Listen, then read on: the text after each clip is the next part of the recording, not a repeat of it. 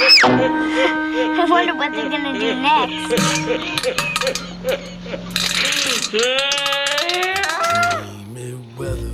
Hey, it's tardy to the party. He is Bill. I am Daniel. We follow our pop cultural holes at various pieces of media we missed the first time around. Bill, I apologize to you for this piece of shit. What? It's not... nineteen eighty-five's Alice in Wonderland made for T V movie, the star-studded event. It's uh, I think it's a it's a good representation of uh, what would happen if uh, script just fell down a flight of stairs and broke every bone in its body. We're talking about disaster. This was this the C B S television adaptation of Alice in Wonderland from nineteen eighty-five. I had uh-huh. no idea this even existed. Well, there was... Produced by Irwin Allen. Oh my god, yeah, the producer of, like, The Towering Inferno and a shitload of others just... Per- Poseidon Adventures. Yeah, just terrible, like, catastrophe movies and television shows. I've never seen any of them, so... I've seen bits and pieces just cause, because I'm a special effects nerd. People will talk about, you know, for... Mm. Those are some of the biggest special effects projects in Hollywood for a while. But they never look good. They, he, uh, I think Irwin Allen was the American version of, like, George Powell, who did all the puppet tune stuff in the U K, where it's all just, like, really cheap, like, little tiny models and shit like that.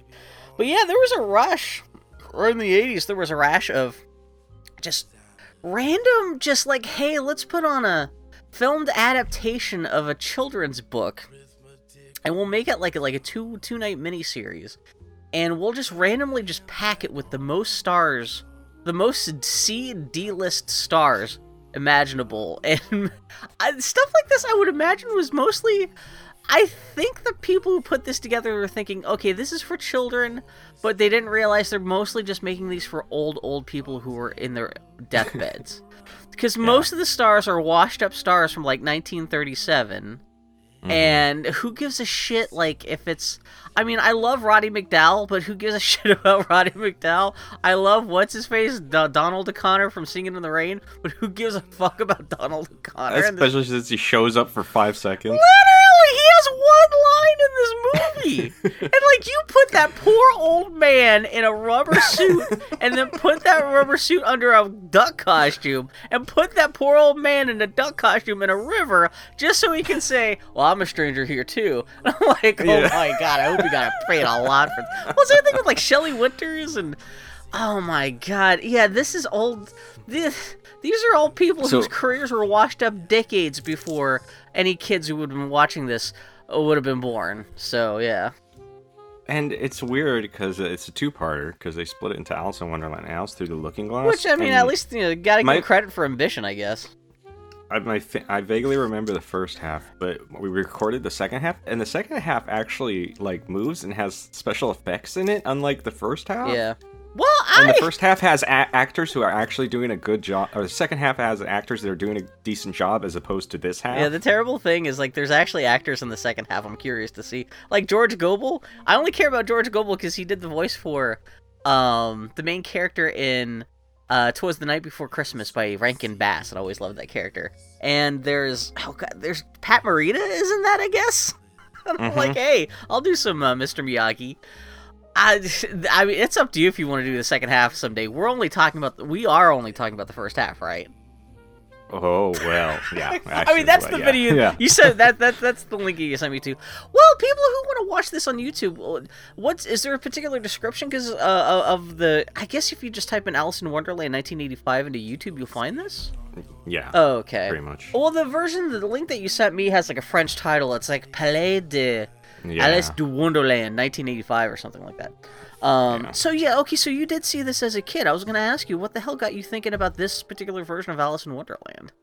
I don't remember what got me thinking about it, but... Okay. Uh, so you had seen this before the first half? I think I had seen the first half. You probably but... did, but it was so unmemorable. But you remember yeah. the second half, though, specifically. Yeah, okay. I do. Oh my I, I, god. I, I can't remember if I was frightened of the Jabberwocky or if I... I just thought I should be frightened. Well, of the it's a little. I mean, the, I mean, there's reasons why for, when the Jabberwocky shows up in ten seconds at the end of this, they do. Well, there's flashes of lightning, but they do that like nineteen eighties video effect where they reverse the image to kind of make it look a little bit more scary. Because if you just yeah. look at it head on for more than a second and a half, you just realize it's just like a big paper mache, paper mache, uh, puppet. So they have to kind of like hide it a little bit. Um, yeah, so this is, is... Have you read the original book, The Alice in Wonderland? Because this seems oh, to be... like, years and years and years ago. Yeah, this has yeah. enough stuff in it. I'm assuming this is a more... I mean, obviously, The Alice in Wonderland wasn't a musical in book form, but there's enough granular weird shit in this. I assume this is this the this adaptation contains more yeah. characters than most it other adaptations. It falls fairly close. Because there's like, th- hey, you, you know how it's it's interesting though Jesus because Christ. I think a couple weeks ago it went out, uh, what was it? Some other piece of shit we did. Uh, yeah. That was nonsense. Oh, well, Phantom, Phantom Tollbooth. Tollbooth. Well, funny. You, you talked about how Disney was like, yeah, we kind of fucked Alice in Wonderland up. But then you watch this and you're like, wow, they did an amazing job on Alice in Wonderland. Yeah, well, I mean, well, that's what kind of it's the, the, the that was the thing I was kind of talking about in the Phantom Tollbooth was I was equating the Phantom Tollbooth to being a kind of Alice in Wonderland story where it's just the characters whisked away to a weird world and there's no plot. It's just a bunch of random happenings for two hours, and then the story ends. The characters just return to the original world, and there's no lessons learned. There's no like character uh, arcs or like plot like shape. There's no uh, pl- development or shit like arc uh, act structure or uh, yeah like uh, it's there's no form to the story, and that's kind of endemic to Alice in Wonderland stories in general. That's kind of like, I mean, because whatever the, the the bits I've read of the original book, it is just a random series of happenings. Um, it's, I can't remember, in the original book, is there anything that she learns by the end of the story? Do you remember? Because in this this so. version, it seems to be mostly that she wants to grow up and she needs to learn to stop crying so often, which that's not inherently bad. It's I mean, definitely lightweight stakes. But that seems to be the one thing that she's... That, I mean, that's the closest thing to a character arc she has in this thing. We don't, I don't know, because we haven't seen the second half of that, so I'm assuming by the end of the story, by the end of the second half we have not seen yet, she learns to stop crying, and I'm, su- I'm assuming she gets invited to her mother's tea party, which her sister at the very, very beginning of this says, you'll know you're a grown-up when you get invited to your mom's tea party, because she'll... She'll she'll respect you and know that you're not going to cry the moment something happens. But... Um, this tea is so beautiful. You know, the funny thing is, I actually kind of like the performance of the main lady in this, the, the little girl. She does yeah, it pretty, pretty good. She's actually pretty good. Um, For with what she's given. Although some of her enunciations, she sounds like a little baby sometimes. She's like, "Uncle Boogle Boogle Boo." Um, it's funny. I looked this up. She I'm almost exactly her age. She was like born like a month before I was, which kind of freaks me out. Mm. And I forgot that you know this from being from nineteen eighty-five, which is funny because that means she's ten years old, but she's playing a seven and a half year old. I guess being seven yeah. and a year, uh, seven and a half years old, you're justified in being, you know, you're a little kid. You're, you're gonna cry about stuff, but. Um, I can't remember if Alice in like the Disney version has a specific age or anything like that. I need I think so. Really, I could probably do the Disney Alice in Wonderland for Tardy the Party someday because I've seen it. It's been so long. But yeah, I don't remember shit about it. I always thought that like I, you know like I said, I always thought those stories were boring. Yeah. There there have been so many adaptations of this story. We could do a whole year of nothing but Alice in th- Wonderland. You know what I, I think it is? Is because there is there's no story to fuck up. It's just an excuse to put on uh, random just bits and pieces from the book. And because there's no story, you can kind of just pick and choose which segments of the book you want to produce. And so you don't have to worry about like which parts you're going to cut out and which parts you're going to do. Uh, and like, oh, there's not going to be any plot holes or anything like that because you've only decided to do chapters three, four, and ten. Because, like, yeah, like the original book is so episodic that there's no. Yeah, and, and well, yeah. Also, like Disney just borrowed a bunch from Through the Looking Glass because Tweedledum and Tweedledee are in the Looking oh, Glass. Oh, really? Okay, I guess we'll. Alice in Wonderland. I guess we'll find out someday in the future when we do the second half of this thing. You know, mm-hmm. the, t- the terrible thing is. There, there's a trap I fall into in some Tardy to the Party projects where I get so bored I start, you know, paying attention. I'll start looking up, you know, checking my mail or checking up Twitter or something like that. And then I find mm-hmm. myself missing parts because I, like, get so distracted by the internet that I'm not paying attention to the screen. And I have to rewind it to catch the interesting parts. And then what is, like, a ninety-minute project turns into, like, a four-hour viewing grind because I keep missing parts, having to rewind and stuff like that. I f- started falling into the, that trap last night, and I got to the point where it was like, man, I cannot, this is so boring, I cannot spend four hours watching this ninety-minute thing. So I did try to pay as much attention. I did find myself falling into the internet thing of, like, mostly just looking at the internet while this played almost like a radio play in the background. That, hey, To be fair, that's what I told you to do. I know, but like, but it actually, it was, I actually did go back and rewind a couple parts that I thought, like, okay, did I miss something on the screen that, like, I thought I was, I was watching the T V. It's not like I ignored the T V the entire time, but even going back and rewinding the p- bits where I thought I had missed something interesting, turns out I hadn't.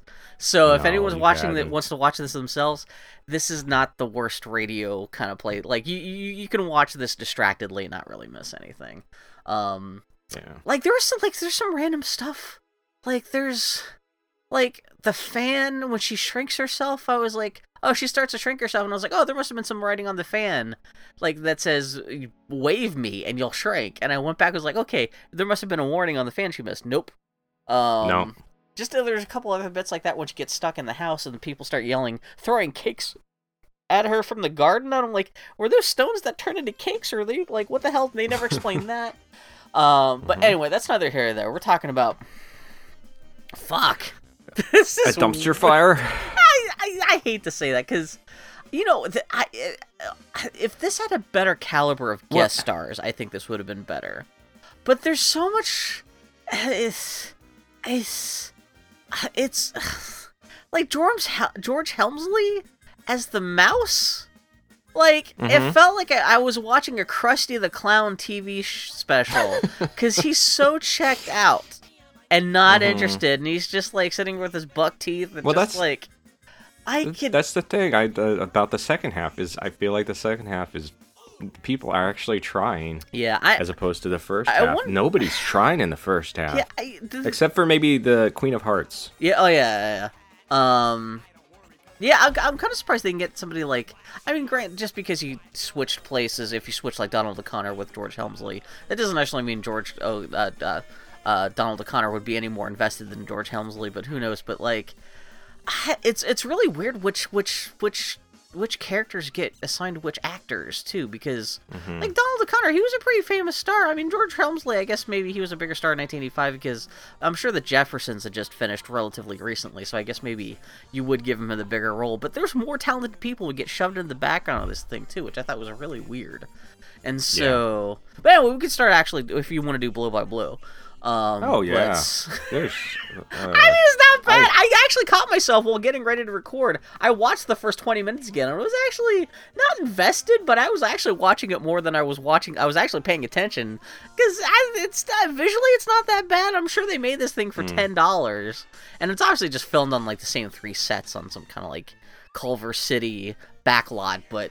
It doesn't look terrible. Wait, those are sets? Shut up. I hate your face. Oh, oh you, I couldn't tell at all. You mentioned I only took one note, and that was just me freaking out at the credits. So yeah, it's produced by Irwin Allen. Uh, I the the director is Harry Harris, which I just assumed mm-hmm. was a synonym, uh, a pseudonym, a pseudonym for someone who wanted to get their name taken off the project. No, I guess that was a real guy. He just barely done anything, but he had been working since like nineteen twenty-two. But like, he's one of those so, guys who just did a bunch of random shit. Yeah. Um, but yeah, songs by Steve Allen. That's I didn't realize. I just know Steve Allen. I know his by reputation. He was the first host of the Tonight Show. He was the Johnny Carson of his time. Krusty the Clown did steal some jokes from him. If any, if this is anyone but Steve Allen, you've stolen my joke. And uh, I didn't realize he was a songwriter. And I guess he wrote all the terrible, terrible, terrible songs in this thing. He wrote. forty songs for this. I mean, I guess if you... They used nineteen. Oh, my God. He said it was some of the greatest work he'd ever done. Are you serious? Yeah. Because it's just like this... I mean, I guess... The mouse song, not to beat on the George Helmsley stuff, but like the Sherman Hemsley. I'm sorry, I keep on confusing Sherman Hemsley with his character George Jefferson. But like, that's just, I'm a cat. No, no, no, he's a mouse. I'm a mouse. I hate cats. I hate dogs. Mm-hmm. It's just the yep. most... My dad, when I was a little kid, he would make up little sing-songy songs to me when to, to, to, to sing me to bed at night. And, like, the shit he made up about the, the adventures I would go on with Snoopy and shit made more sense and was had more, like, like internal uh, construction and rhyming narrative than Steve Allen's songs for this goddamn thing. Um... The other thing was the special visual effects were by John Dykstra, who did, who was he was yeah. in charge of the special effects for the first Star Wars. I'm like, oh, how the mighty have fallen. Yeah, I mean, the special effects in this are bad. I mean, they're all just like kind of done the, on home video, but that's another weird thing. They're better in the second half. Oh yeah. Yeah. Well, there's actually, I guess there's not much in the way of like. I mean, I guess there's some forced pers- perspective. And like the sets stuff. Are better. Yeah. Like you, you last week you were looking at footage of it and you saw that castle set. That's in the second half. Oh man, what actually? Which is way better looking than this half. I I was gonna joke that this is maybe this the the, the second most boring thing we've ever done for the po- for the podcast, with the first one being the Phantom Tollbooth, and I was mm. like, I, I was like, but now I actually would be kind of curious to see what the what the second half of this would be, because. If you want that to be your if, next if, project, if you want... I don't know if it's my nostalgia, like, shoving a bit in, yeah. but it's... I mean, Carol Channing's giving her all in it. It's weird. She's in the second half, right? Yeah. I was going to say, unless... Like, I was like, how would I miss no, nobody, Carol Channing? Nobody in this half is giving any... any they're giving ten percent at most. Yeah, and like I said, the people you would think would give the most are just, like, relegated to background characters with one line. Well, I guess you do have... Imogene Coca, who played the grandma, the dead grandma from National uh, European, not National Lampoon's uh, Vacation from the first movie of those, with the Griswolds. Um, you get Ruth. That's not Ruth Buzzy. What's she's the big mouth lady. She's not the queen, but she's like the lady who's living with the cook. I mean, she's she's doing oh, her yeah. shtick that she always did. She's actually kind of trying, but her version of trying is just being annoying as possible. Um, mm-hmm. But anyway, we should start. It's it's Alice, and she's living in yeah. her cottage with her family. Well. First, I'd like to congratulate the opening credits for ruining the surprise cameos. Wow, what are the surprise cameos? Nothing. It's just if you didn't. It's just know the whole what cast. Stars, yeah, I, it, it would be. Fu- it would have been. I think it would have been more enjoyable to just watch it, not yeah. knowing who's coming I mean, up. But the but only you're... reason. I mean, that's how. I mean, I, I'm, I'm assuming that's the only reason this whole thing even exists, is because. Yeah. They just routed up... He got his up... friends from the Poseidon Adventure and Tower and Inferno, the... and said, well, I forget, because that... that yeah, it's Shelley Winters and stuff like that. I didn't even think about that. But yeah, it, like I'm sure like the T V guide ads for this were just a listing of all these old people, because like they knew the only people... Like, maybe the people who made this thought little kids would tune in to watch this, but I'm sure the people the, the people in charge of C B S marketing knew that the only people who would really turn in uh, would be old fucking sixty-year-old, seventy-year-old motherfuckers... Who, like, yeah, yeah so, so of course they're going to advertise the fact that it's all these old washed-up vaudeville stars and stuff in this. So, yeah. Yep. Um, but anyway. Anyhow. Alice setting up tea with her mother for on their sitcom set of a house. Yeah. Her mom says she's not growing up to join for the tea party yet, and sends Alice outside to play so she won't see her setting up the rest of Mommy's key party. Alice walks onto an indoor-outdoor set. Yeah. And hot damn, is it a set. All that nice flat T V lighting, and, like, everything's mm. lit by, like, one spotlight. Mm-hmm. Yeah. AstroTurf or grass. Yeah, seriously, you could just tell. You can almost feel the cardboard beneath their feet. Yeah. Mm-hmm. She talks to her sister, who is a nobody and will never show up again in the movie. Did she not show up in this? Like, you would think she would show no. up in the bookend for the second part, right? No, really? I don't think so. Hmm. Yeah. And Alice is like, gross, that book you're reading doesn't have any photos or pictures or anything. What's up with that? In the same breath, complaining about how no one takes her seriously as an adult. She's complaining, yeah. that book don't got no pictures? How do you read? Mm-hmm. And her sister's like, you'll understand when you grow up. Maybe then I'll let you read these grown-up books like the Bible. The hell? Is she actually reading the Bible? No, that's a Simpsons joke. Oh, okay. Uh, oh, that when, when Bart's reading, oh, yeah, that's okay, yeah. Yeah. uh, Alice is seven and a half, considers herself a grown-up, but nobody else does, because she's not tall enough and she cries a lot. Yeah. And if being an adult requires you not to cry very much, I know a lot of thirty-something-year-olds out there aren't adults. Well, especially living in twenty nineteen, it's hard not to all the time. Like, yeah. Some people mm-hmm. living in certain situations, you are justifying crying all the time, depending on what's... I mean, although, I guess being a little rich white girl in... I guess this is supposed to be England? Uh, they've got a I horrifying guess. portrait I have. I think it's Queen Elizabeth in the background when... Like, during one of the two shots that they're inside Alice's home. And so, I get... I mean, that's, that doesn't matter, but yeah. Mm-hmm. And uh, she goes over and torments her cat, but no time for that, because her waking nightmare starts as the White Rabbit, played by Red Buttons, comes over the bridge and says he'll be too late. Well, do you know the and... difference between Red Buttons and Red Skeleton? Of course I do. Yeah, see, I don't know. I, I, I, I, I yeah. Do you know Red Buttons from anything? No, not off the... Let me Google him. What, should I know him from anything in particular? Uh, he was the... side villain sidekick in Pete's Dragon. Uh, not that I remember Pete's Dragons for shit. Uh, he was the comic relief in Hatari, which you wouldn't know. No, I only know Hatari from the jokes about it they make on Mister Science Theater three thousand. Uh, I'm mm. trying to look up to see. I don't see anything. Uh, yeah, I'm not seeing anything on on uh, Wikipedia that I would recognize. Man, I should. You know, I need to go back and rewatch Pete's Dragon someday because I have not seen that since I was a little kid. And I was just like, why is this, like any any part that didn't directly involve the dragon, especially all the parts where he's invisible. I was like, why is this boring? It's all lighthouse stuff. So yeah. Um, yeah, I love the soundtrack to that movie. Yeah, I well, that's I you I know you you have a super soft spot for uh, Pete's Dragon. Which that, that that's fine. Just just the song. If I can really. love Mary Poppins, you get to love Pete's Dragon. I don't love Pete's Dragon. I just like the songs. Yeah. Oh, okay. The actual show movie, I don't remember that fondly. Huh, okay. I know the Gogans or Bogans or whatever they were called scared me when I was a kid. Have you seen the live action re- well I guess well I guess the original was mostly live action. They're both live, live action. action. Yeah, have you seen the, the remake from a couple of years remake, ago? The remake, no. Oh, okay.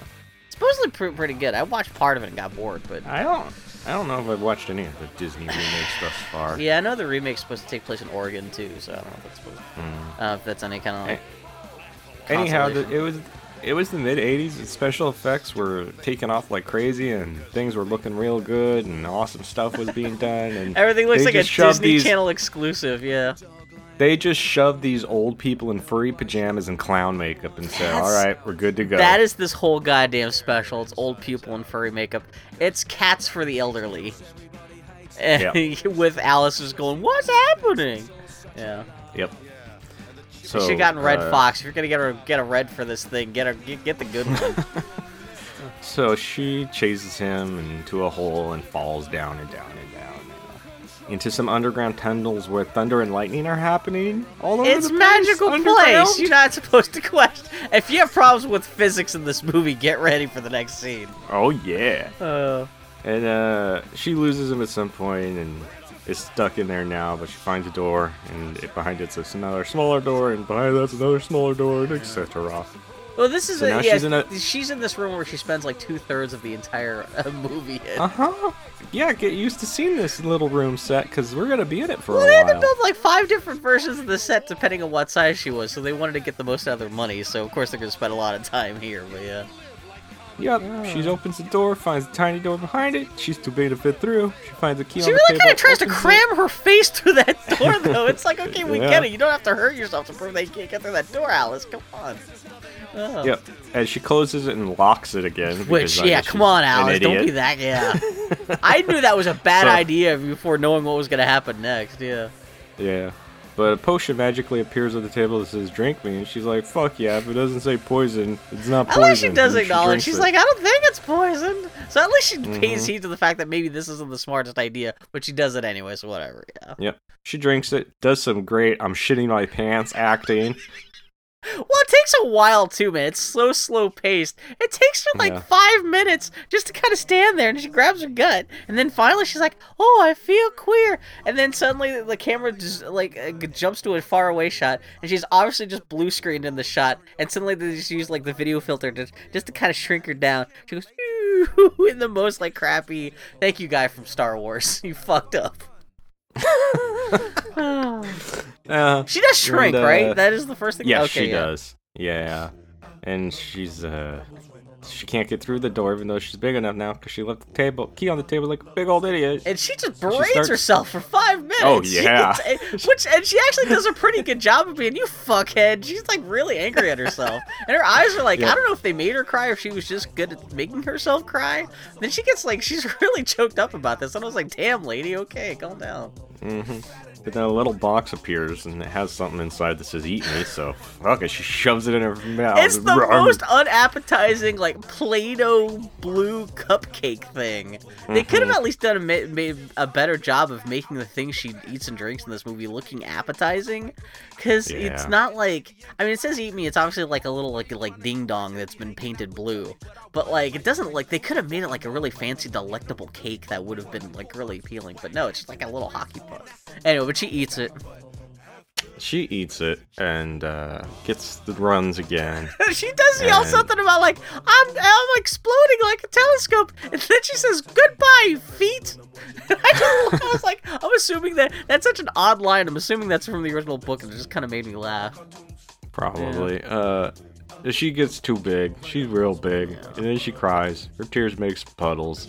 And then the rabbit comes in, Caesar screams, they... drops his glove and fan and runs away. And they they do the funny thing when she's crying, because they have to justify how she can create a river when she's only like nine feet tall. She's not like super giant, she's just a large lady.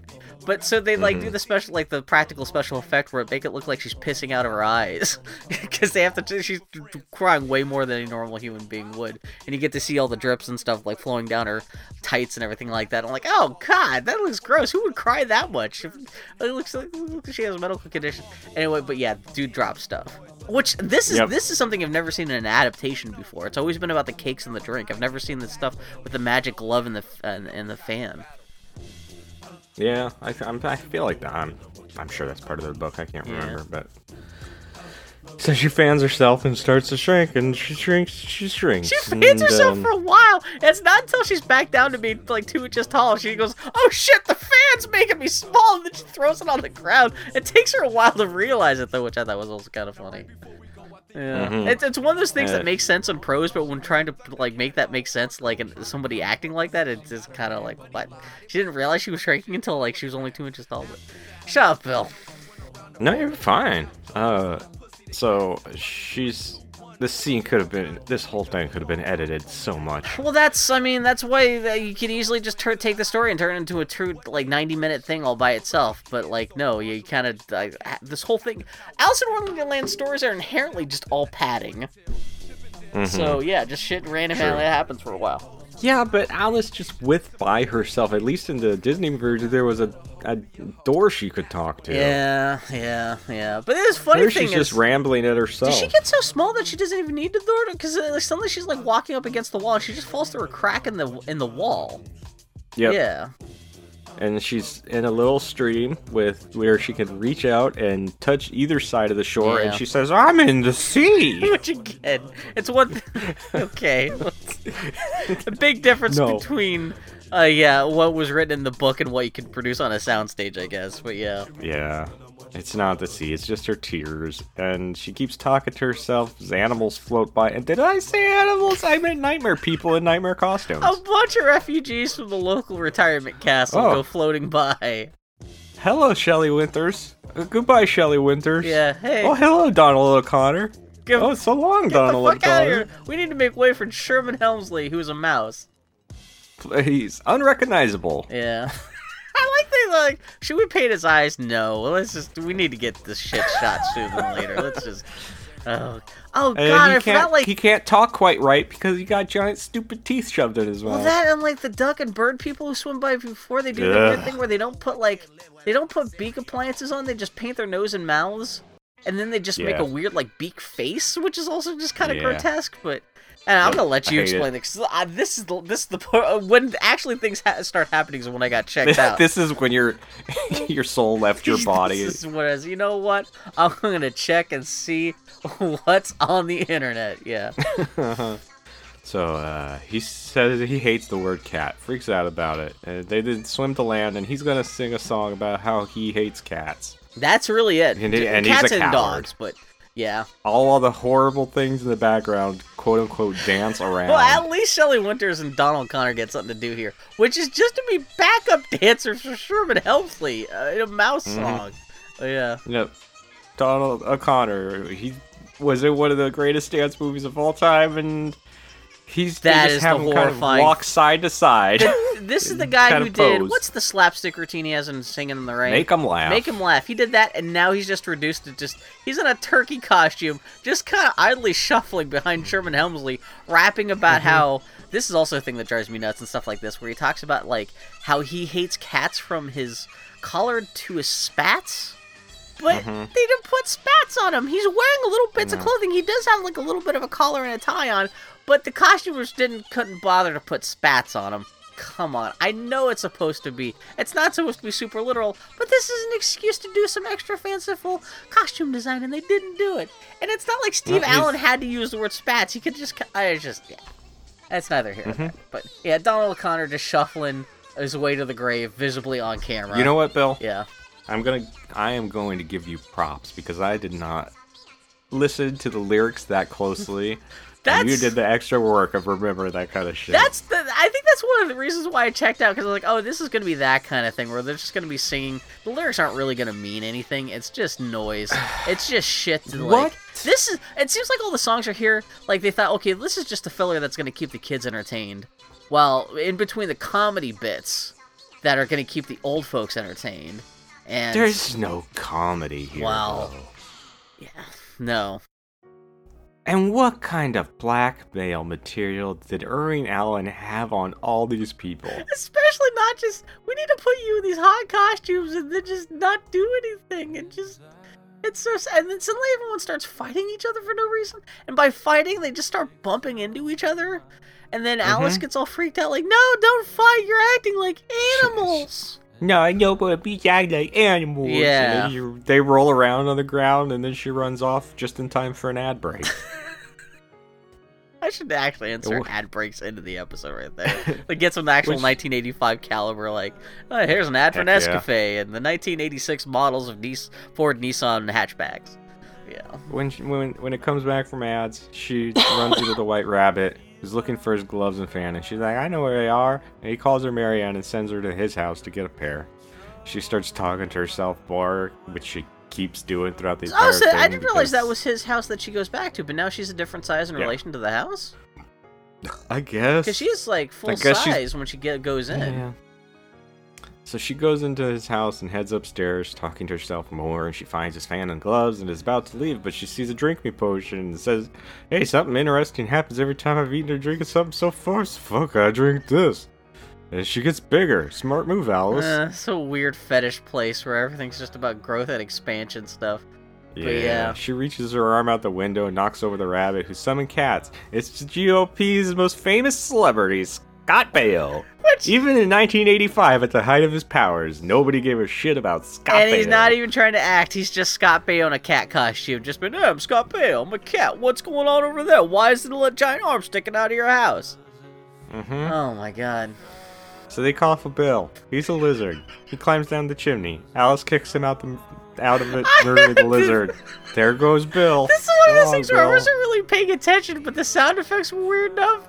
Because she says, like, this is for Bill. And she goes, bonk. And he goes, doo. And I'm like, wait, well, of course, that's also my name, so that caught my attention, too. I never rewinded him, like, wait, what the hell just happened? Did she just kick a lizard in the ass inside a fucking fireplace? Like, yep. She sure did. I had to rewind it, yeah. And then, yeah, there's magic cakes. I, you, you explain this so shit. They, you know this shit better well, than they, I do. Yeah, uh, Scott Baio and Red Buttons start hucking rocks at her because that's their next smart move. Yeah. And then the rocks land on her and they turn into little cakes, and she's like, I'll eat this. And she, then she eats it, and like, and there's no explanation as to, like, were they just like tiny cakes that turned into big cakes when they got close? Were they rocks? No, it looks like they are just rocks that turn into magic cakes for no reason. Yep. Yeah. Yep. And, um... she runs out of the house and away from these monsters in masks. Is there another and ad break? Maybe. Like, oh my god! All I of a sudden, she sh- all of a sudden she is shrunk down again. I guess yeah, even smaller. Yeah. And she runs. She hears. She runs under a mushroom, and hears somebody coughing. It's Sammy Davis Junior as a caterpillar, and he says, "You want to hit? It's good shit." It's just like. It's- Yeah. Just suddenly, they didn't bother to make up his face. He's just in this blue no. Muppet costume, and you can tell mm-hmm. he's just kind of like his body's just hidden mostly by the mushroom that eh. he's supposed to be sitting on. But it's the least fanciful, least interesting take they could have done with this character. Well, and also, they Alice and the Caterpillar have like some dialogue back and forth that, you know, it's it's pretty well known and everything, and they do a terrible job with it. Yeah. It's Sammy Davis Junior is like, I'm reading the lines. I'm not putting anything into it. No, there's no like, there's no performance. It's just he's just no. saying the things that the caterpillar says. He's just like, why mm-hmm. do this? Okay, what are you doing? Do that. There's no, yeah. the, not even attempt to create any kind of a character, especially for someone who's such like a uh, a huge part of. Everyone knows that like the caterpillar is one of the characters that always seems to be like a linchpin character, no matter what the production uh, or adaptation of the story is, and just so like, eh. And then I guess mostly I guess they wanted to hire him so he could play like old Bill William Friedkin or whatever the hell. They start talking about this poetry, and so it suddenly they they like she turns into Peter Pan and he turns into fucking. Uh, a blacksmith from like seventeen eighty-two, and they start dancing. Yep. Yep, that's what happens. But yeah, you can tell like he got hired more for this than to be the caterpillar. But like, yeah, I mean, well, this, like, this hey, is the one part he actually does something, I guess. So I, I, I yeah, guess he was he just says, saving hey, all his energy for this. He tells her to recite "You Are Old, Father Williams," and he's like, "Nah, you're doing it wrong. I'll do it." And then kablamzers, they explode into. The Hamilton, and they start singing. Gay nineteen eighty-five Hamilton, yeah. He he starts dancing on leaves, tapping, whatever, and she's dressed like a. She's in a. a it is like a weird, like Lederhosen Peter oh, Pan. Yeah, Lederhosen. Yeah. And they do that, and it goes on for a long time. Which, I mean, then, hey, if you're gonna have Sammy Davis Junior play the caterpillar, but then suddenly turn into a, uh, yeah, fucking weird Hamilton guy and dance, I mean, I guess you're gonna milk that for all it's worth. And he actually does pretty good, assuming that's take... all him, because it does jump to a bunch of yeah, shots he, where he's... he's dancing, but you don't see his face, and I was like, well, is that mm. could that could be a double for some of that stuff, because it is nineteen eighty-five. No, that was but... him. Yeah, no. Okay. He he was he he died in his tap shoes. Are you are you serious?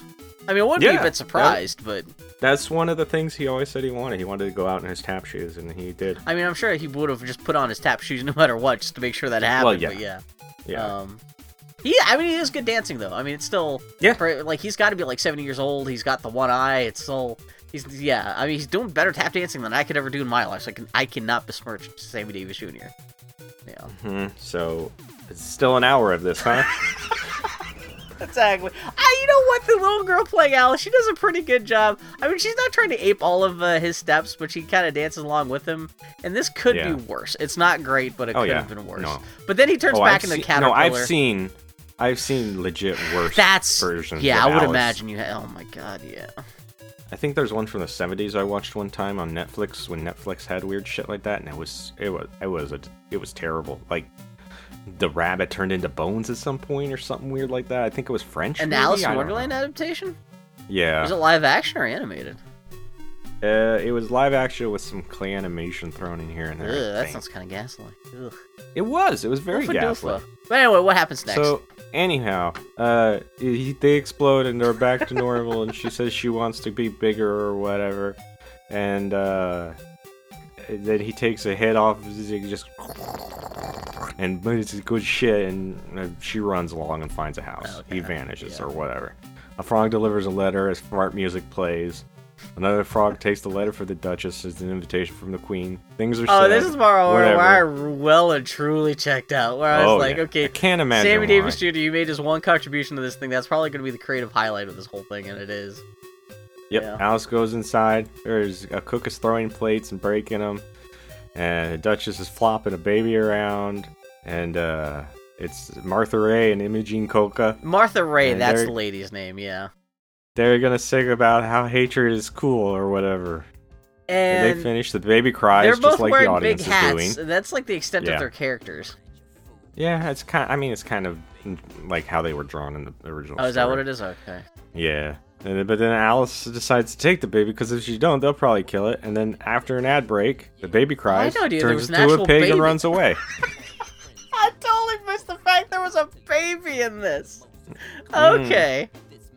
Mm-hmm. I, I think I think what happens next obliterated any memory of what, what happened in the preceding five minutes. Are you talking it. Of Telly Savalas showing up as the Cheshire Cat, but they made sure to keep him bald? What? Was it just because he was no, so known for being bald they had to work it into his character?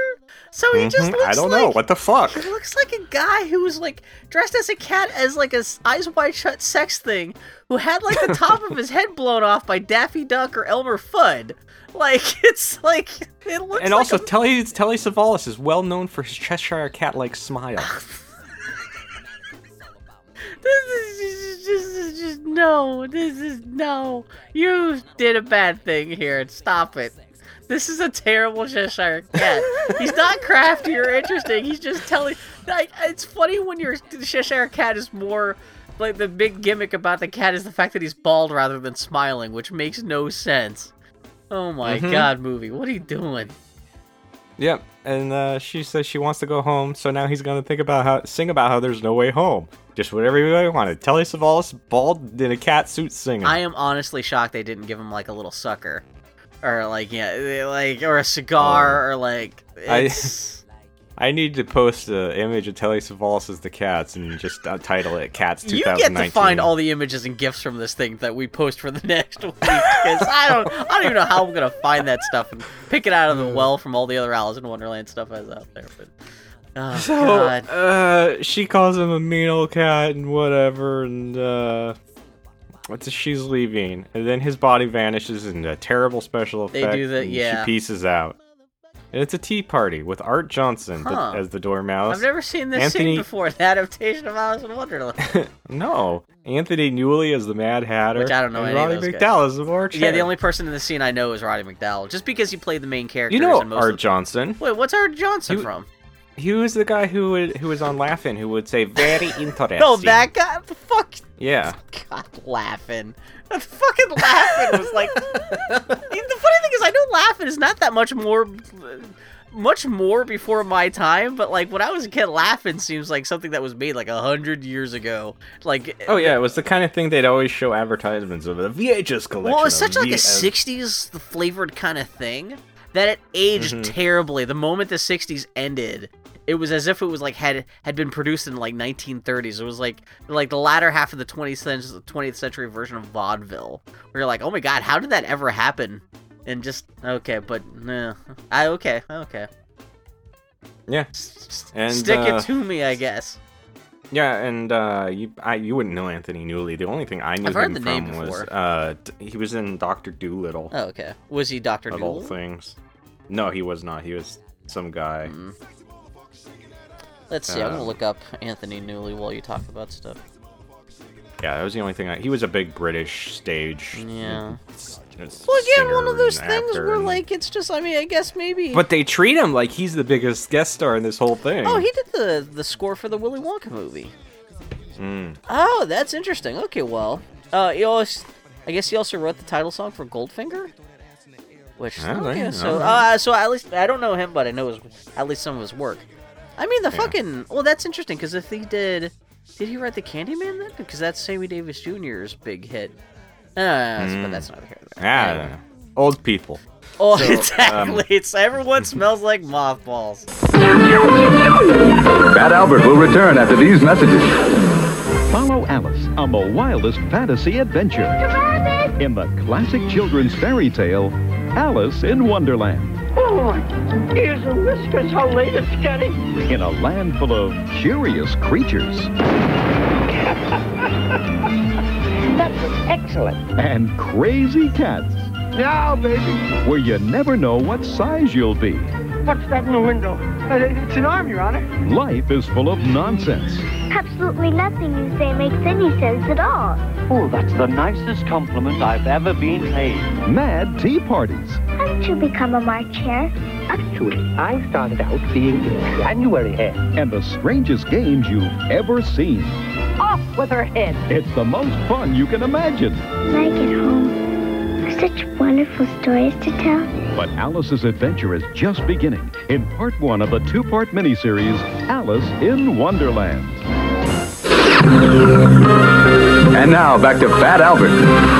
Yep, a lot of wordplay happens in this scene, but it's all done terribly. Just awful. Yeah. Alice is angry a lot of we- as well about it. I get and this the, thing I, is... I get, I get, this is... This is... I get the feeling this is all filmed in one afternoon, like, first takes. Like, no one had a yeah. chance to, like, add any nuance there or anything to and this stuff. This scene is fantastic at showing just how Disney did the best they could with the randomness that happens yeah. at the tea party and everything. Because it, if you do it just as it's written, it turns into drivel like this thing does. Well, people are just saying but things, but there's actual, no... Like, yeah, there's no shape or craft of the scene, so it's just random shit happening. There's no joy or... or like wit or whimsy. It's just no. The the, the wit and whimsy is, hey, well, Roddy McDowell kind of wiggled his nose. That's it. And well, that's and they're just playing to the little kids. Like, yeah, it's yep. it's. Fuck, yeah. This is. The, I think this yeah. is one of the things that drives me nuts about this stuff is like. You can tell. I mean, I'm sure they were. They only had a very limited amount of time and money to put this thing together, so they couldn't sit down and like really craft these scenes the way they would that they needed to actually be entertaining hey, on their own two feet. What but, would you? What would you think the budget for this was? About twenty dollars. I think. I think they just took over like Storytime Forest uh, amusement park somewhere and just. God, what, I can imagine. What would? What would you say, Bill, if I told you the estimated budget was fourteen million dollars? What? Is that, that's got to be mostly... What? fourteen million dollars? I mean, that was mostly for... Uh, uh, for uh, ten million dollars of that was for the cocaine. That's what but, I was going to say! Was that just for, like, lighting budget for this flat T V lighting that's all over the place? Oh, my... Yeah. I would assume that's mostly just got to be in just, uh... yeah, just paying the cast. Because I guess, even yeah. like fourteen million dollars, like that's still that like that's half the cost of like a Return of the Jedi, or like a big budget. Like you could do a lot with fourteen million dollars in nineteen eighty five. That's and they it. did not. I mean, granted, I guess they did produce three hours of television. So if you take it the fact that it's like like eh, actually no, but still, anyway. Yeah. So um. This scene goes on for so long, and I guess this is when your mom's vacuuming the room, or yeah. your dad's doing the dishes, or it's time to dust. This is one of those this, things. This, that... this is the scene. This is the scene where you're sitting there and you're like, "It's kind of dusty on that shelf. I should dust that." And so you do that while this is happening. Yeah, because what you got to do something to keep your your mind busy. Because if you're just paying attention to the T V, it's just nothing. Mm-hmm. And so, um, eventually, the Mad Hatter starts to sing about love, love, love. It sings, and oh, maybe they should have given all the comedic actors in this thing something to actually make us laugh. Yeah. Try, but they didn't. Good fuck. And so they make the Dormouse tell a story. Alice keeps interrupting, asking questions. It's about somebody living in the bottom of a Tringle well or something. And she's like, where do they get the Tringle from? And the Mad Hatter says, well, if you get water from a water well, do you get Tringle from oh, a Tringle well? Oh, this goes well? on for a while. A stupid. I thought the T V started not... skipping because like they keep on repeating the same joke over and over again. But when he says, hey, stupid, like, that made, that actually made me laugh. Well, it's no longer wordplay. It's just him berating a child, which is like, yeah. it's going to poke out and actually calling be kind her of funny. stupid. Stupid. Yeah, especially because so, he's got uh, that accent, so it is just like, stupid. Yeah. Mm-hmm. She leaves in a huff, and thank merciful heavens that scene's over. And then after an ad break, she finds a ha- fawn in the forest, and she sings to it. And Top sure, Gun, nothing... Top Gun in nineteen eighty-six, a year after this produced, was produced, was fifteen million dollars. I'm just looking up uh-huh. movie budgets of the time. I was just saying, uh, which I actually still have to do Top Gun for the podcast someday. I'm sorry. Beetlejuice was fifteen million dollars. Mm-hmm. Little Women was fifteen million dollars. Oh, my God. You could actually... Oh, Jesus. Anyway, I'm sorry.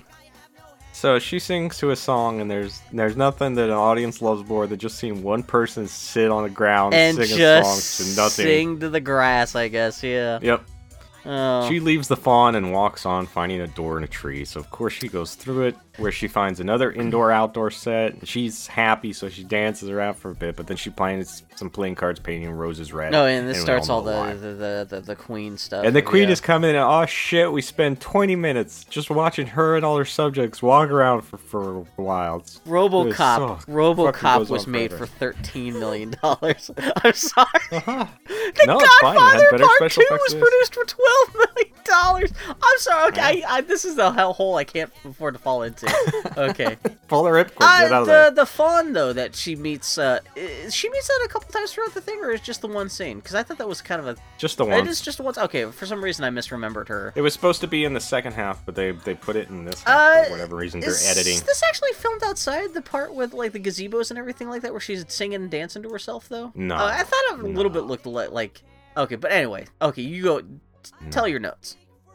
So, uh, the King of Hearts is Robert Morley. Which, and... uh... Oh, we actually seen something with him in it, Bill. Oh, no. Oh, no. Oh, no. What did you do? Well, what did I do? It, is, it was one of my picks, actually. Let's see. Robert Morley. He was the brother who died in The African Queen. The brother who died? Mm-hmm. Whose brother died? Brother. Oh, what's-her-face's brother? Uh, fucking... Yeah.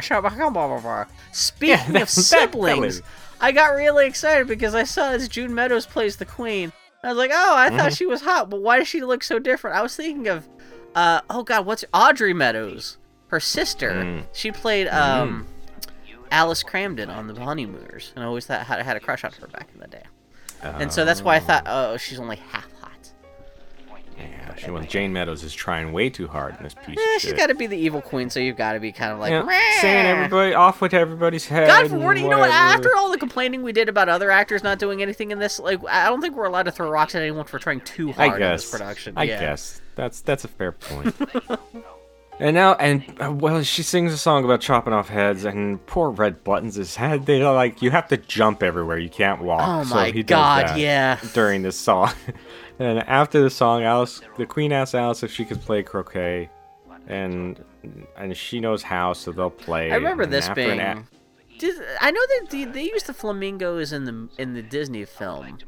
Yeah, they use them in all the do versions. Do they use the gerbils as the balls and everything like that, too? Uh, it's hedgehogs, I oh, think, the hedgehogs in the Disney version. Is, yeah. Right, yeah. right into Richard Gere's asshole. Perfect. So... That poor man! I don't know what he did to deserve that rumor, what? but Jesus Christ. That, yep, Alice is like, what do you use for clubs? And the king's like, flamingos. And she's like, what about... Sp- a ball, and he's like, this hedgehog or gerbil, and then she's like, what about the spokes? And she's a bunch of people bent oh, over. Yeah. She's like, what about the hole? And Richard Gere is just over there spreading his butt cheeks. And he's smiling. Already there, ready and waiting. He's just he's already bent over, slapping his butt cheeks, just like, come on, get it in. Yeah, what a fucking stupid rumor. I can't even begin to where that's. I don't know if that's like someone. I, who knows? It could be true. People in Hollywood are out of their fucking minds, but yeah, yeah. I don't know. So anyhow, it, the Queen's fetish is having live people be croquet things. I don't know. The Cheshire Cat. I'm sure this has happened in real life at some point, like even before oh, this yeah. ever happened. Yeah, where somebody decided they needed a- to turn real life people into human toys. Alice talks to it. The Queen says off with its head. Whatever. Can't cut off its head because it's got no body. Alice says maybe he belongs to the Duchess. It will be easy to get because the Queen put her in prison or whatever. So she shows up. Alice talks to her. Talks to the Queen of Hearts. Then she leaves, shoving some asshole and saying, out of my way, you. This is the part where I well and truly checked uh, like checked out because like I like how every five minutes I'm like, this is the scene where I really well and truly checked mm-hmm. out. Uh, but yeah, like this just... Well, so no, you come back. You're happening. like, oh, there's the... There's the next guest star. I'm checked back in, but then they're terrible. You're and then like, it's I'm like, out. okay, well, this is not going to get any better. So yeah, I'm just going to wait. Yeah, exactly. Yeah. Hope mm-hmm. springs eternal so, with every new segment in this film. Something gets talked about how mock turtle soup, and she's like, "What's a mock turtle?" And the Queen's like, "Oh, you can go meet him." So right away, she finds a trapped goat, which she saves, and it makes Chimp cheer for her because we needed this filler. And then she runs into a griffin played by Sid Caesar of all people. Yeah.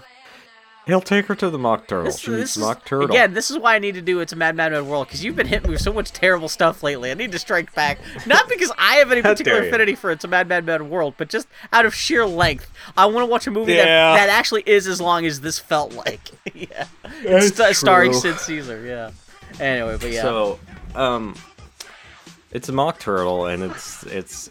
It's Ringo Starr. I had questions. Cr- when we first looked this up at the end of last week's episode, you said, hey, it's Ringo Starr. And, like, did the person who made this movie ever know what a turtle looks like? So, Bill, uh... What? Do you know who hell? plays the mock turtle in the, like, oh, what, in the, the nineteen ninety-nine version? Is it George Carlin? He's hanging on your wall. Gene Wilder? Yeah. Wait, what? Yeah, he plays the mock turtle in the nineteen ninety-nine version. Is he like in a costume? Uh, yep. Uh, and that's live action. Yep, with special effects done by the Henson Company. Does he have werewolf ears and horns for no reason?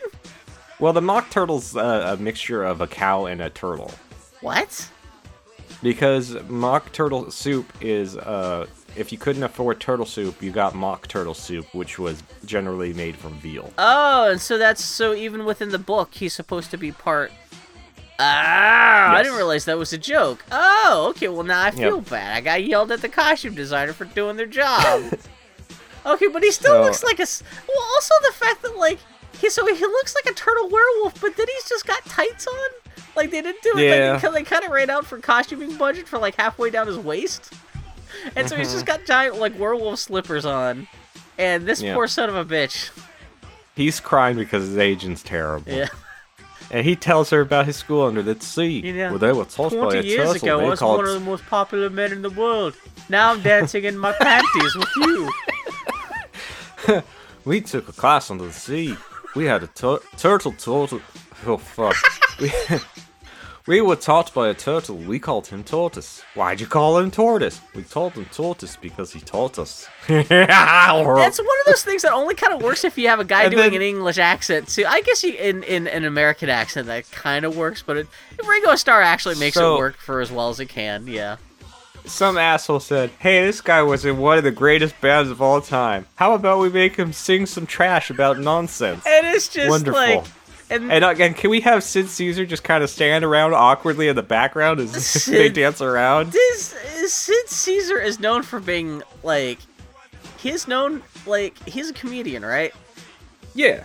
He was on the Sid Caesar Hour. The Sid Caesar Hour... Which is kind of where... It's it's where, like, Mel Brooks got his start. The Sid Caesar Hour wasn't just Sid Caesar standing in the corner watching people do acts while he just mutely does nothing, right? Because that's all no, they have to do with this is he's just watching yeah. fucking everything happen. But, like, uh-huh. it almost makes you think, like, did Caesar Sid Caesar simultaneously throw out his back and lose his voice? So that's why he's doing nothing in the scene.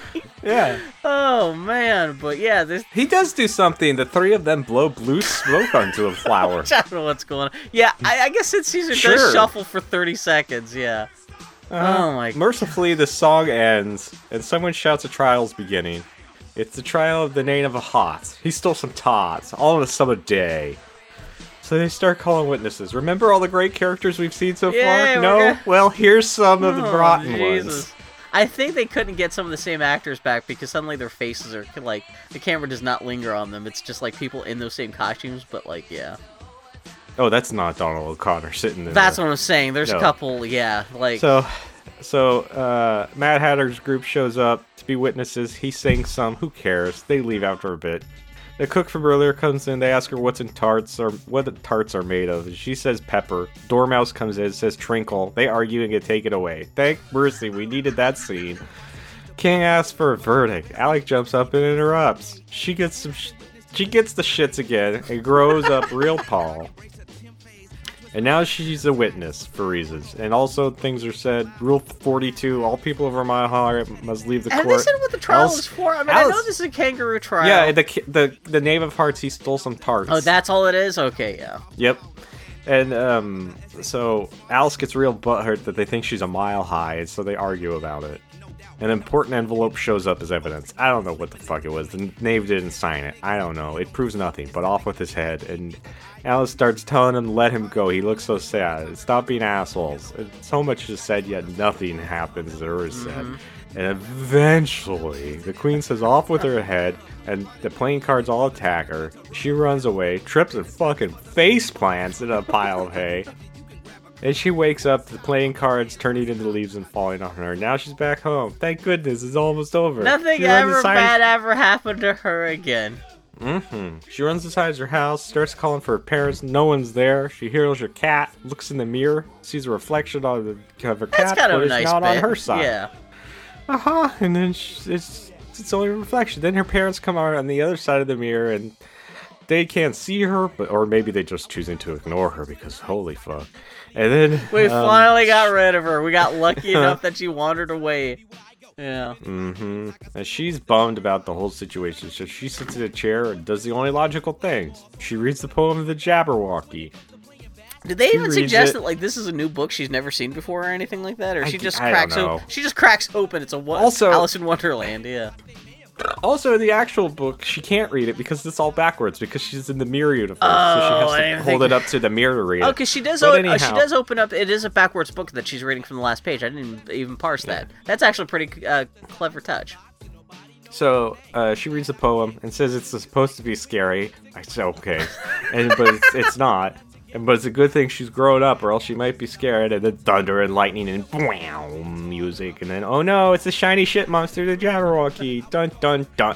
The music's all dun, dun, dun, dun, dun, dun. But then the credits come on, and it's doo, doo, doo, doo. It's a, it's a, it's such a total chain. I got whiplash. It's like putting commercial to music. To be continued? Big shoulder People shrug. Came back she for the pra- second half of this? She should practically just turn to the camera and go, brr, I don't know what's going to happen. Tune in tomorrow night so, at eight, seven Central. It's so weird they threw the, like, so they were so, quote-unquote, faithful to the first part of this, but the second part, the Jabberwocky's chasing her through the entire, like, second half of the movie, and he's only in the poem that gets read to her by Humpty Dumpty. So they're taking more liberties? Yeah. Huh. It's weird. Yeah. Well, I guess they because needed... I guess they were like, we need the threat. We spent a lot of money on that that thing. That I wonder, fucking... with as much stuff as they were throwing in from the original book, I wonder if they still needed extra padding, even yeah. after having Tom McLaughlin's in that uh, that outfit. We gotta have him do something with it. Tom McLoughlin? Yeah. I have no idea known... who that is, but I'm sure his time was still wasted. No, he was a, he was known for Friday the thirteenth, Part six, Jason Lives. Oh, wait. He was the writer. Oh, that's actually really... That's my favorite one, actually. Yeah. That's... Wait, so he was in the costume? Yep, because he made it with somebody else, and he was the one that tested it, and, like, they were that like, you can't hilarious. Find anybody else that fits it, yeah. so you're the guy in That's, it. Like, the one uh, night, uh, Friday the thirteenth movie that's actually, like, written and directed by one guy, and it's actually got a really dopey sense of humor that I really love. Uh, okay, well, Tom mm. McLoughlin, hats off to you being in that Jabberwocky costume. Oh, my God, but, yeah, so that's... Yeah, that's the first half of Alice in Wonderland T V garbage from nineteen eighty-five. Oh, as... I'm sorry, though, that was...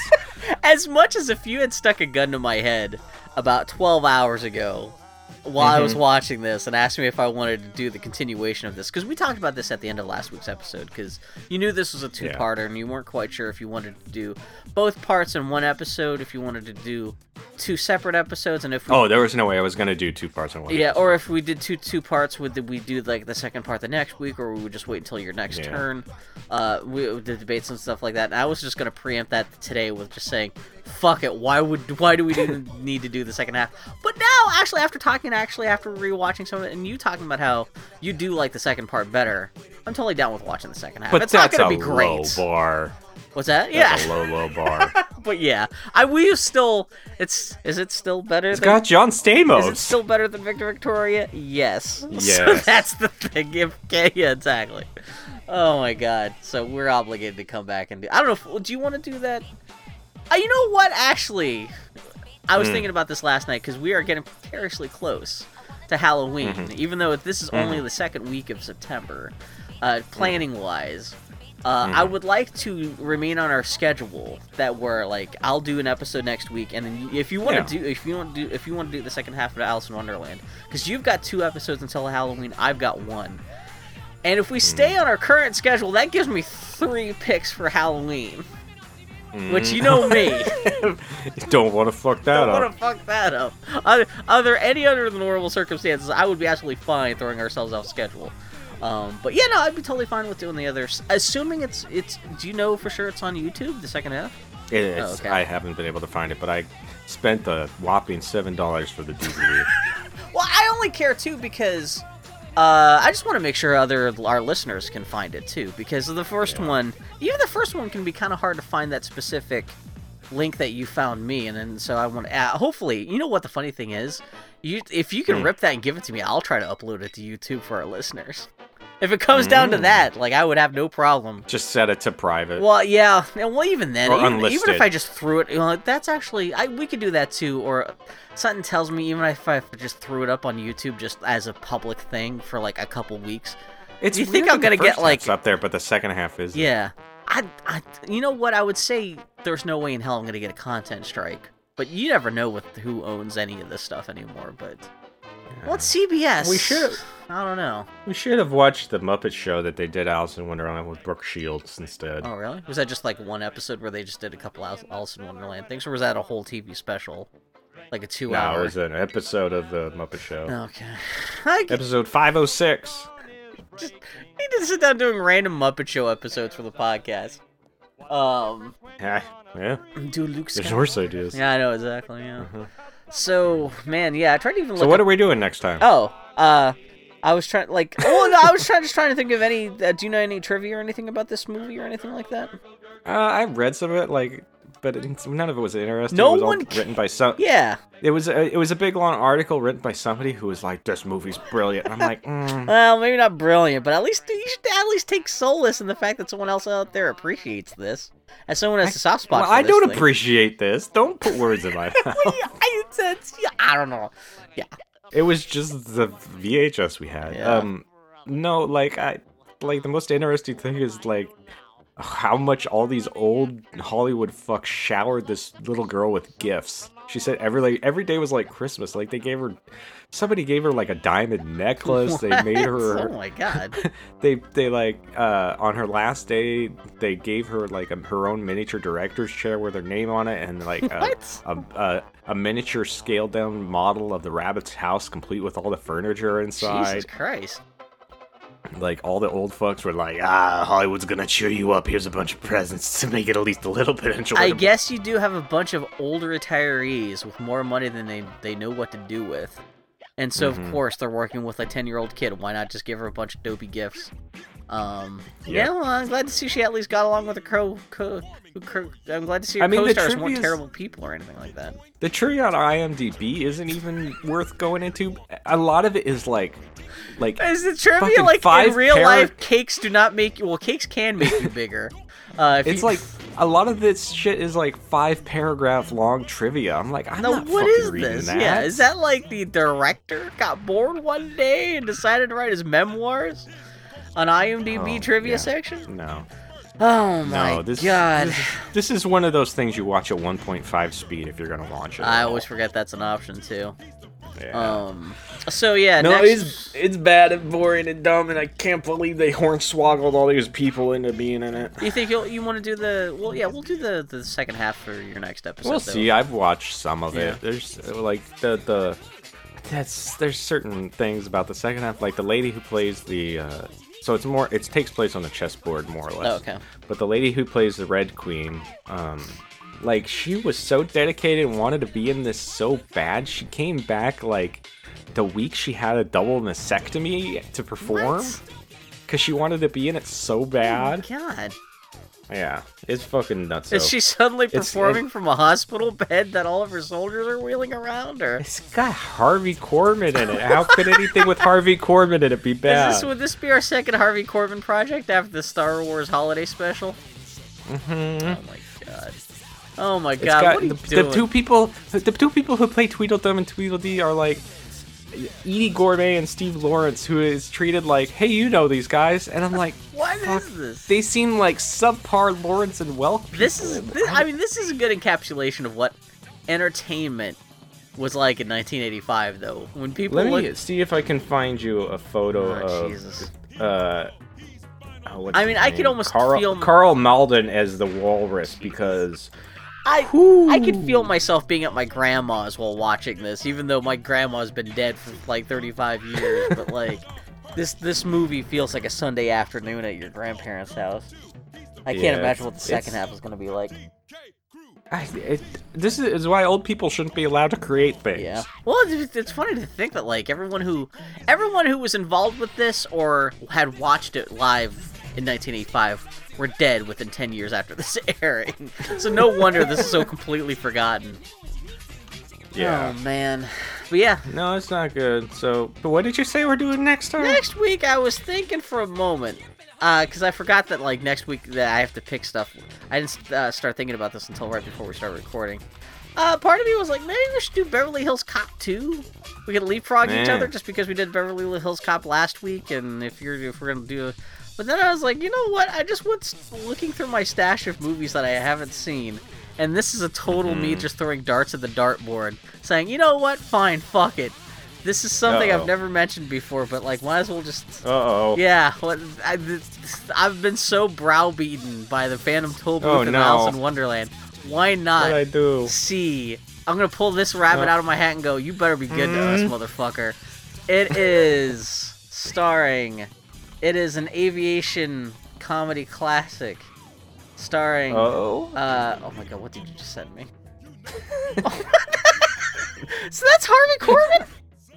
No, that's um, that's Tom or Carl Malden. Carl Malden. He looks like yeah. He just you know it looks like I mean it looks like he just has carrots in his mouth, and then they added extra makeup, so it looks like someone jammed carrots up into his skull.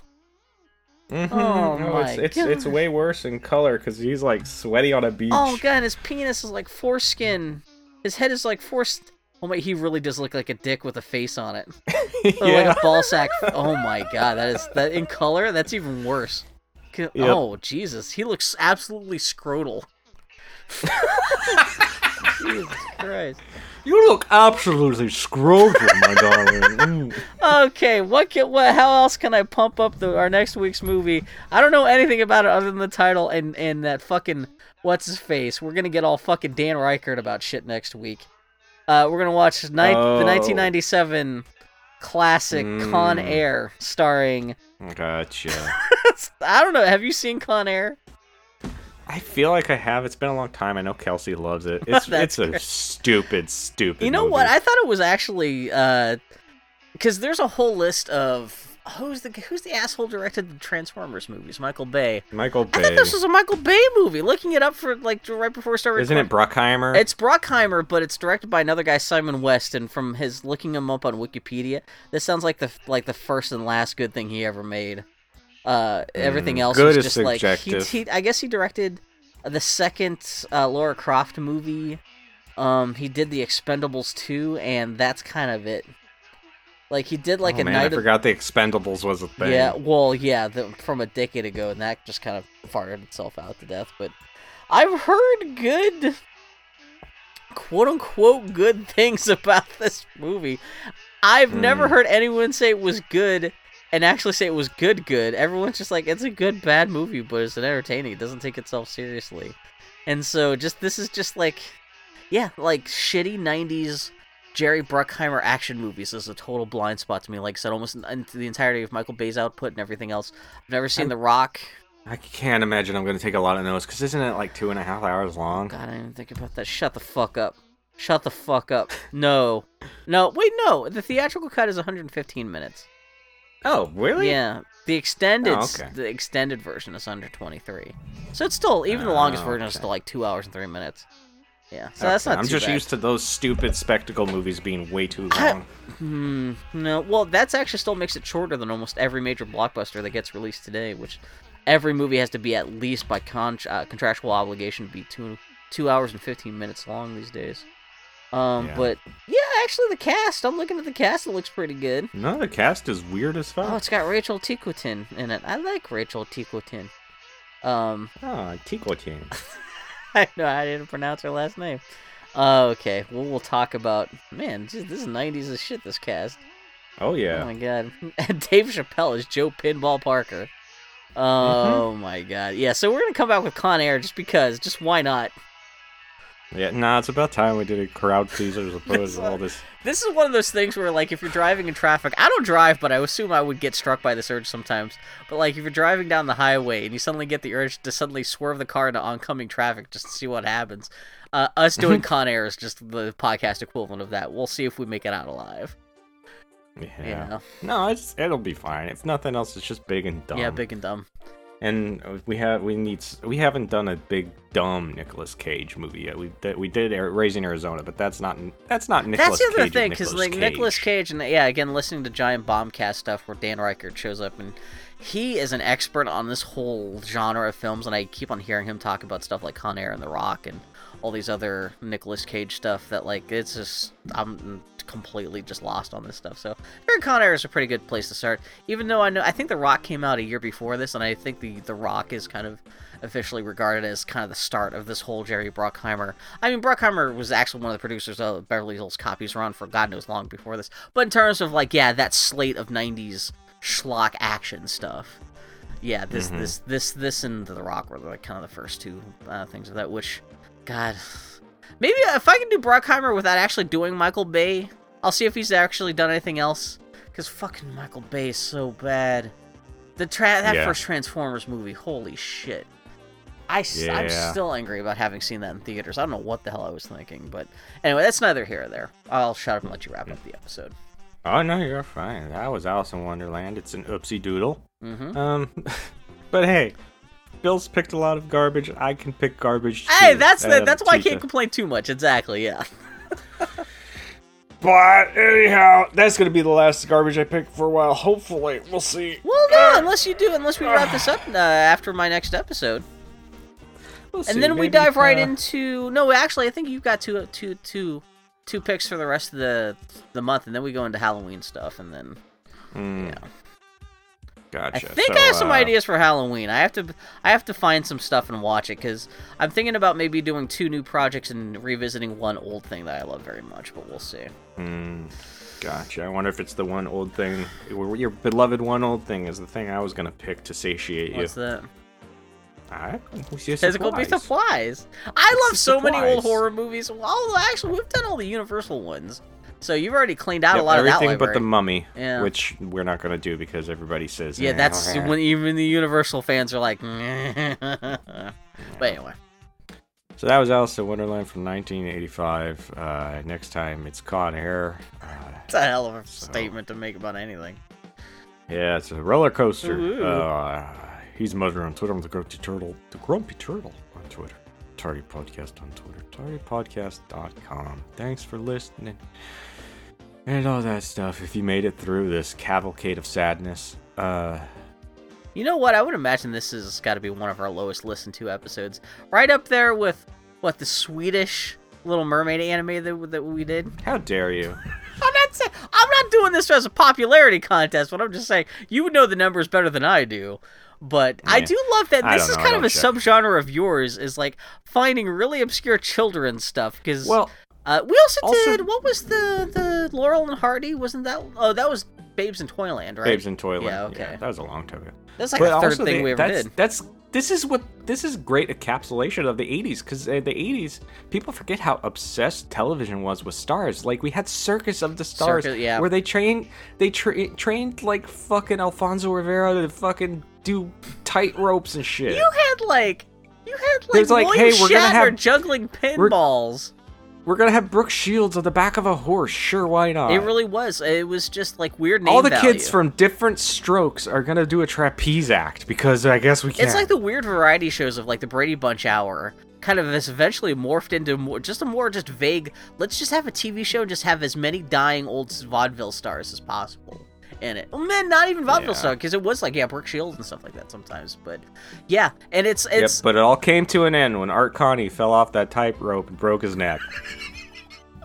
I would love, because I was going to say, what was the thing that killed it? Because it seems like the moment Seinfeld first aired, they just took all the, this entire genre of Hollywood's, like, aging star-filled bullshit, just took it out behind a shed Except and shot Circus it. Circus of the Stars was, like, younger people, because they couldn't get old people to do but anything. But all of it's very that. stopped very abruptly, like, right, right, right when the nineties kicked in.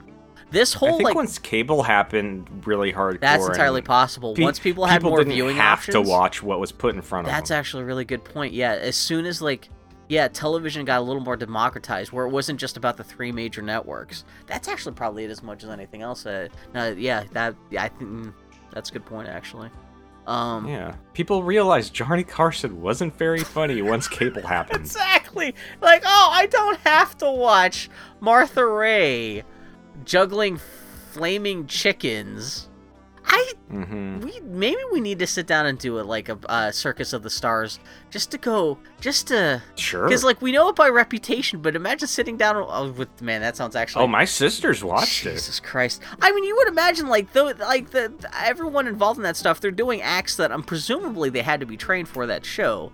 It's not like yeah they they build it up that it, that's what it is. They show them training and then they do the routine. And they like, actually sure, do show them training because I was like how does yeah. Brooke Shields know to juggle chainsaws? It's not like that's the thing she came by naturally, but yeah. oh god, but yeah, yeah. Circus. So look for Circus from the Stars. Really, we're just gonna do Hall- October for Halloween. We're just gonna do five Circus of the Stars straight. We're just gonna do all of them mm-hmm. from the eighties. One giant month-long marathon. Oh, that'll be the you scariest and I will have thing. A competition. We to... Oh my god. Have a competition to fi- see who can find the most forgotten star on Circus Seriously, of the Stars. Seriously, yeah. Okay, we should wrap it up. Okay, yep, that was Alice in Wonderland. Next time, Con Air. I got nothing else. I can't think of any stupid way to end this, except I, I, if I had some old dead celebrity wander in my room and say, no, hey, what's up? You, you, you wake up from your terrible dream. That was this podcast, and then you suddenly get up mm-hmm. and you find a book on the table, yep. and then you're like, oh, this is mm-hmm. printed backwards, and I can't read this, but I'm just going to read this aloud. All these words of the frumious Jackawaki. And then suddenly a monster's going to try to attack you, and then suddenly freeze frames, and then it's like the girl from Ipanema mu- music over the end credits. Do, do, do, do, do, do, do. Yeah. Yeah. Yeah. All right. So keep filling your holes with pop culture, whatever. So long. Get out of here. I feel like we're just dropping the podcast. Fuck it. Whatever. You make you listeners yeah. make of it what you will. Whatever. We'll be back. Shove you in the closet. Entertain yourselves. Close the door. Yeah. Get out Get of the here. Fuck out of here, kids. Okay, take care, guys.